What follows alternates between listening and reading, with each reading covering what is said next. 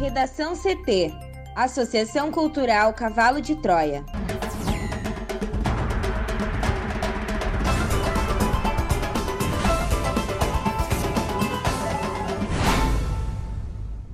Olá, eu sou Amanda Hammermiller. E eu sou Thaís Uchoa. Este é o Redação CT, da Associação Cultural Cavalo de Troia. Hoje é terça-feira, dia 26 de setembro de 2021. CPI sugere indiciar 78 pessoas e duas empresas após incluir o governador do Amazonas. Justiça quebra sigilo de prontuários de pacientes da Prevent Senior. Prévia da inflação é a maior para outubro desde 1995, aponta IBGE.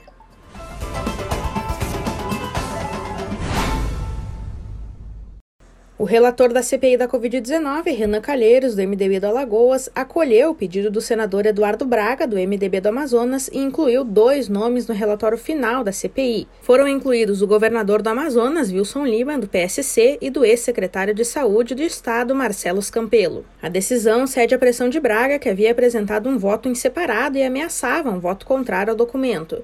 Com as novas inclusões, o relatório final, que deve ser votado pelos senadores, conta com pedido de indiciamento de 78 pessoas e duas empresas. Em seu voto em separado, Eduardo Braga pediu indiciamento apenas dos dois nomes e votava pela rejeição do relatório de Calheiros. Após a reunião do grupo majoritário na última segunda-feira, o entendimento era de que não haveria indiciamento de governadores. A justificativa dos parlamentares era a impossibilidade de terem ouvido os gestores estaduais, tendo em vista a decisão do STF que impediu as oitivas. Depois da reunião, entretanto, houve conversas entre Braga, Otto Alencar, do PSD da Bahia, e Omar Aziz, do PSD do Amazonas, o presidente da CPI.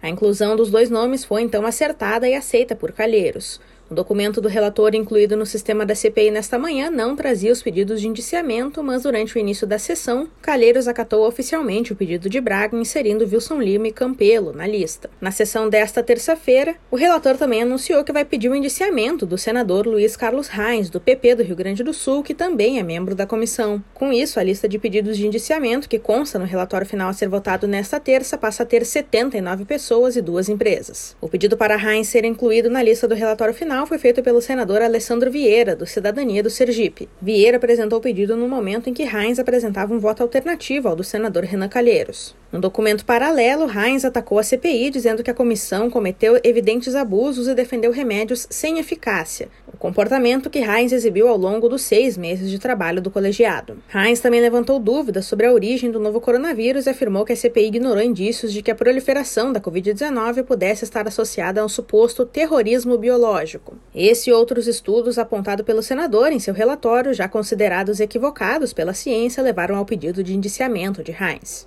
Renan Calheiros também afirmou que pedirá ao STF que o presidente Jair Bolsonaro seja banido das redes sociais. O pedido será baseado em informação falsa divulgada por Bolsonaro em sua live semanal, na qual associava a vacina contra a Covid-19 à AIDS.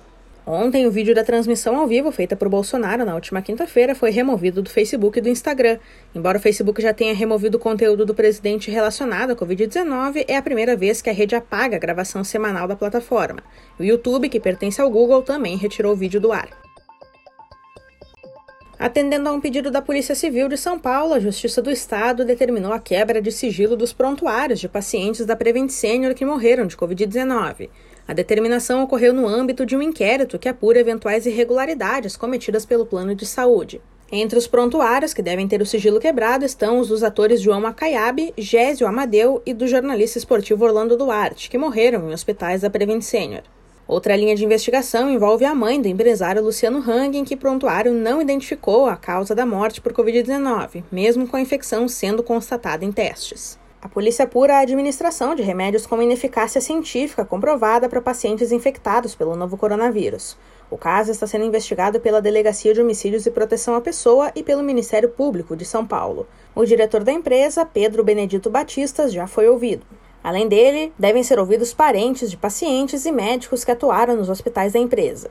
Entre eles estão profissionais que ajudaram a elaborar um dossiê enviado à CPI da Covid. O documento alega que os médicos eram coagidos a administrar as drogas e que o oxigênio era reduzido para alguns pacientes, acelerando a morte e assim liberando leitos de UTI. A prévia da inflação de preços no Brasil, o IPCA 15, avançou 1,2% em outubro, segundo dados divulgados nesta terça-feira pelo IBGE. De acordo com o levantamento, a variação foi de 0,06 ponto percentual acima da taxa registrada em setembro. O resultado foi o maior para outubro desde 1995, além da maior alteração mensal desde fevereiro de 2016.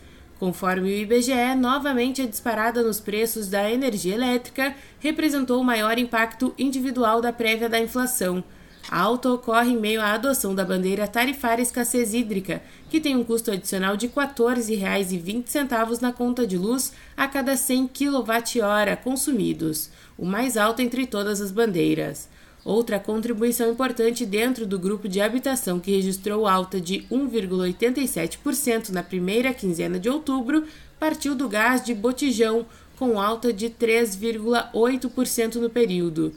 Trata-se do 17º mês consecutivo de avanço no preço do item, que acumula alta de 31,65% somente neste ano. Entre os grupos, o impacto mais significativo veio dos transportes, através das passagens aéreas, que subiram 34,35%. Grupo de destaque na apuração da inflação todos os meses, os alimentos e bebidas saltaram 1,38%, influenciado principalmente pela alimentação no domicílio, cuja taxa passou de 1,51% em setembro para 1,54% em outubro. Este foi o Redação CT, que é publicado de segunda a sexta, no início da tarde. Para não perder nenhuma edição, siga o podcast no seu aplicativo favorito ou acesse arroba Cavalo de Troia no Instagram e inscreva-se para receber no WhatsApp ou no Telegram. Uma ótima terça-feira!